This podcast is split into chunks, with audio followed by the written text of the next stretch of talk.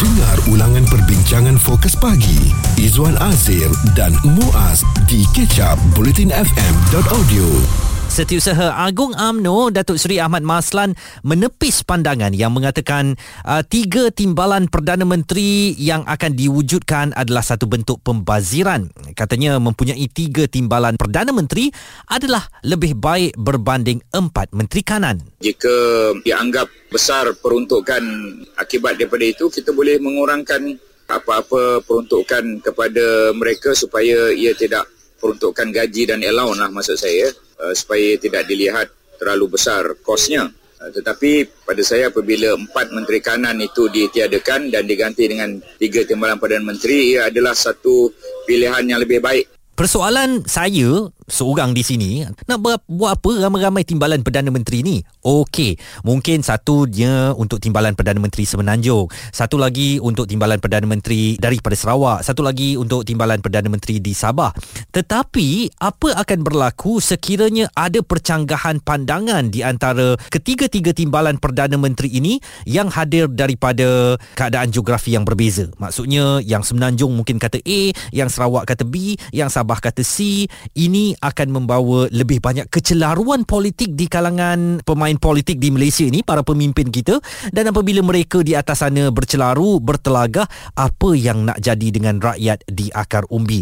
Persoalannya, perlu atau tidak perlu 3 timbalan Perdana Menteri diwujudkan kelak apabila sesebuah kerajaan dibentuk pasca pilihan raya umum ke-19 nanti? Dan sebenarnya kalau mengikut kata Setiausaha Agung UMNO tadi, ianya lebih jimat. Sebab sekarang kita ada 4 menteri kanan. 4 menteri kanan berstatus timbalan Perdana Menteri ini, belanjanya lebih banyak lagi lah. Sekarang Barisan Nasional mencadangkan nak buat 3 timbalan Perdana Menteri sahaja, manakala Pakatan Harapan mencadangkan 2 timbalan Perdana Menteri. Jadi sekarang ni saya nak tahulah di kalangan anda yang akan turun mengundi 19 November nanti, setuju ke kalau kita di Malaysia ni ada sampai 3 atau 2 timbalan Perdana Menteri? Tak cukup ke dengan 1 sahaja sekarang yang telah pun menjadi tradisi kepada pentadbiran di Putrajaya? Mungkin baik, mungkin tak baiknya. Jika anda terlepas topik serta pendapat tetamu bersama Fokus Pagi Izwan Azir dan Muaz, stream catch up di bulletinfm.audio. Apa keperluan mempunyai lebih daripada seorang timbalan Perdana Menteri? Kita tahu dalam cakap-cakap pilihan raya ini, sebuah komponen parti Barisan Nasional ataupun Barisan Nasional sendiri ingin mencadangkan untuk mewujudkan jawatan 3 timbalan Perdana Menteri, seorang daripada Semenanjung, seorang yang mewakili kerusi Sarawak dan seorang lagi bagi negeri Sabah. Manakala Pakatan Harapan pula katanya mahu menghadirkan 2 timbalan Perdana Menteri jika berkuasa, iaitu seorang daripada Semenanjung dan seorang lagi daripada Sarawak dan juga Sabah. Jadi ini adalah cadangan-cadangan yang dipersembahkan kepada rakyat.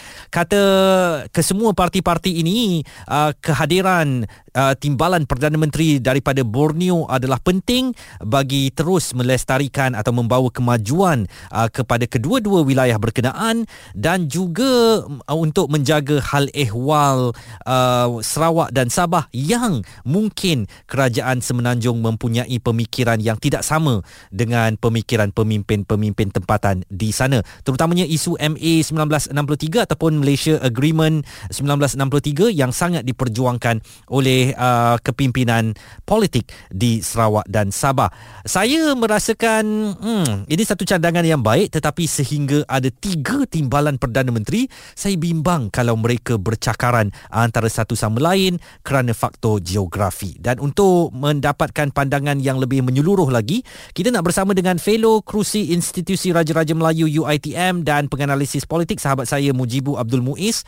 Adakah keperluan itu, Mujibu, untuk kita memiliki sehingga 3 timbalan Perdana Menteri? Saya melihat ini barangkali adalah satu isu yang sudah lama dibangkitkan. Keperluan untuk memiliki satu timbalan Perdana Menteri yang mewakili Malaysia Timur, sama ada Sabah dan Sarawak, ataupun pada ketika ini cadangan 1 dari Sabah, 1 dari Sarawak, menjadikan mungkin kita akan memiliki 3 Perdana Menteri dalam satu tempoh masa.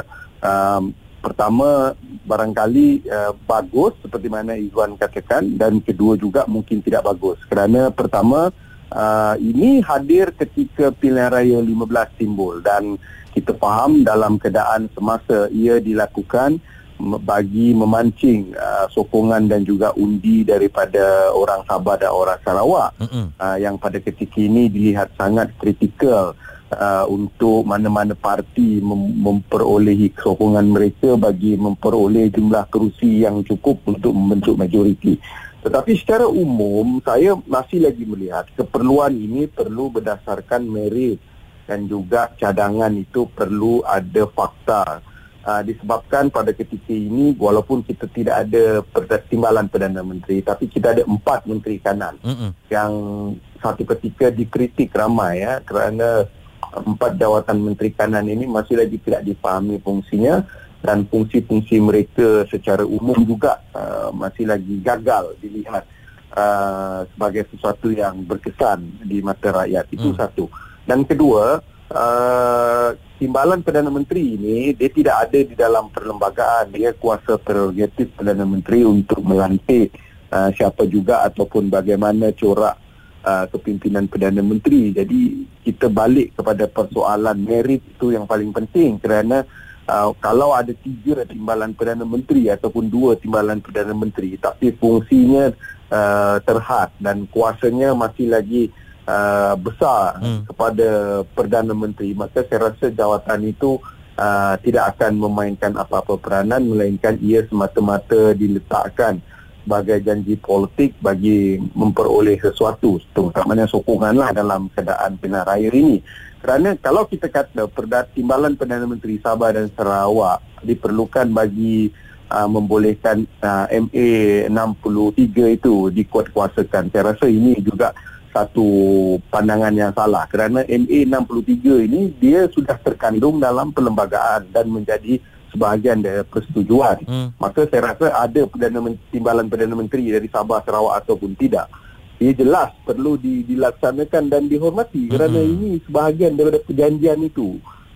Dan saya masih lagi merasakan kalau mana-mana pihak jujur mahu ada timbalan Perdana Menteri yang mewakili Sabah dan Sarawak, dia juga patut dilakukan berdasarkan pertimbangan orang itu benar-benar layak, ada merit untuk menduduki jawatan itu, berbanding dengan kita melantik dia semata-mata untuk memenuhi sokongan, dan orang yang dilantik itu pula mungkin tidak ada merit yang sebaiknya. Maka saya rasa jawatan itu sia-sia, membazir tenaga, masa dan wang negara untuk melantik orang ataupun individu tertentu menjadi timbalan Perdana Menteri. Maka kita tidak semana, dan kecekapan itu dan juga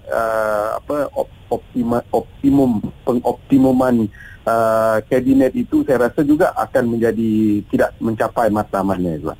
Dan saya agak surprise dengan nada suara anda, Mujibu.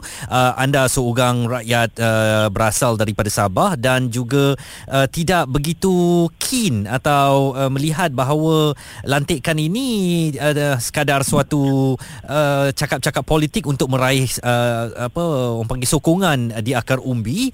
Dan apakah anda sebagai seorang yang menganalisis politik ini merasakan benar-benar yakin tanpa kehadiran seorang timbalan Perdana Menteri daripada Borneo sekalipun, apa yang dinyatakan di dalam perjanjian Malaysia 1963 itu boleh dilaksanakan dengan political will yang dipegang oleh mana-mana timbalan Perdana Menteri walaupun bukan hadir daripada Sabah atau Sarawak? Ya, saya setuju, Izwan. Perkara ini dia berkait rapat dengan agreement, dan dia sudah pun berada dan diinstitusikan dalam perundangan negara. Maka tanpa Perdana Menteri, timbalan Perdana Menteri pun, kalau kita mempunyai Perdana Menteri yang committed, dan sudah tentu wakil-wakil daripada parti Sabah dan Sarawak itu solid untuk memberikan tekanan kepada kepimpinan kerajaan untuk menunaikan MA 63, saya rasa ia boleh dilakukan.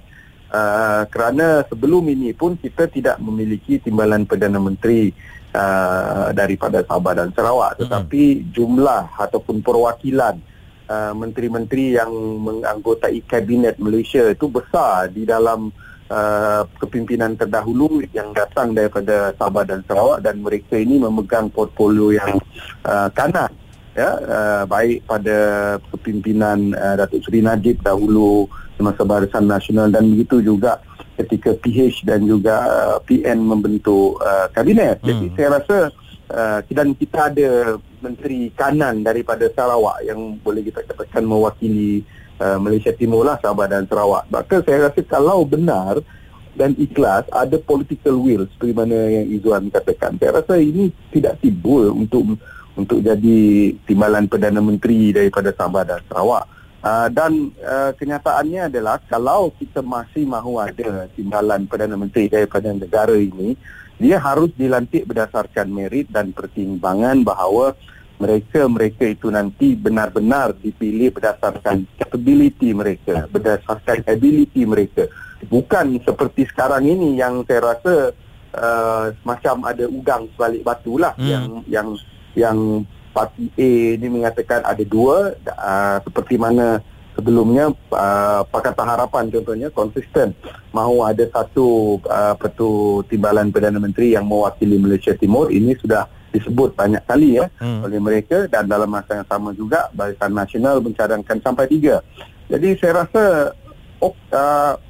sebagai orang Sabah, kita setuju dan mengalu-alukan kalau ada, bukan kita tentang, tetapi kita merasakan bahawa kalau nak dilantik itu dia perlu berdasarkan merit dan komitmen yang betul, bukan berdasarkan semata-mata janji politik dan sebagainya. Dan perkara yang berkait rapat dengan MA 63 ini tidak perlu sampai mahu diselesaikan sehingga perlu kepada ada satu TPM datang daripada Malaysia Timur. Saya rasa ini tidak menghantar isyarat yang betul kepada rakyat, dan sudah tentulah dalam keadaan semasa ini rakyat boleh menilai sendiri apa tujuan di sebalik niat untuk mewujudkan timbalan Perdana Menteri lebih daripada seorang itu datang daripada Sabah dan Sarawak. Suara seorang penganalisis politik, Mujibu Abdul Muiz. Izwan Azir dan Muaz di Catch Up Politin FM. Kami memperkatakan tentang apa keperluan mempunyai lebih daripada satu timbalan Perdana Menteri.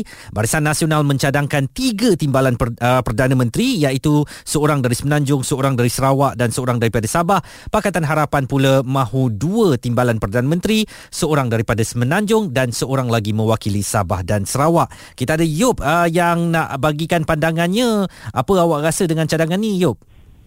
Satu pembaziran yang besar lah. Okey, kerana sebabnya satu hal ni, sebelum ni kita ada 4 menteri. Dan 4 menteri ni pun menjalankan tanggungjawab dia dengan tentulah. Tapi masih kita tak nampak apa-apa pun improvementnya. Dan sekarang ni nak tambah lagi untuk 4 Perdana Menteri dan akan confirm akan portfolio menteri. So kat situ akan membuat satu pembaziran yang besar lah bagi saya lah. Jadi dulu pun waktu ada 4 menteri kanan, kita minta supaya menteri-menteri ini dikurangkan. Kabinet kita pula memiliki jumlah menteri yang ramai, tapi macam ada yang tak pernah nampak pun ada kan? Ya betul. Itulah ibarat sekarang ni masing-masing nak jaga punggung sendiri lah. Lepas tu nak jaga untuk sokongan parti masing-masing lah, saya rasa itu kan. Itu pandangan pemanggil kita. Dan di WhatsApp Bulletin FM saya menerima satu mesej daripada Yus Boyak Legendas. Beliau menulis, salam, sebagai anak Sarawak, tawaran untuk melantik 3 timbalan Perdana Menteri yang dicanang oleh parti politik dilihat lebih bersifat menarik undi dari kedua-dua negeri di Sabah yang mempunyai 25 kerusi dan 31 kerusi di Sarawak. Apa yang lebih relevan dari segi peruntukan pembangunan dan pengurusan untuk Sabah dan Sarawak yang akhirnya akan membawa manfaat kepada rakyat. Terima kasih kerana mendengar di sana. Noel Wong di media sosial menulis, kami rakyat Malaysia nak uji parti yang sudi beri tawaran tertinggi dan terbaik. Kami rakyat Sabah dan Sarawak serta Labuan nak jawatan Perdana Menteri di kalangan pribumi Borneo, Sabah, Sarawak dan Labuan.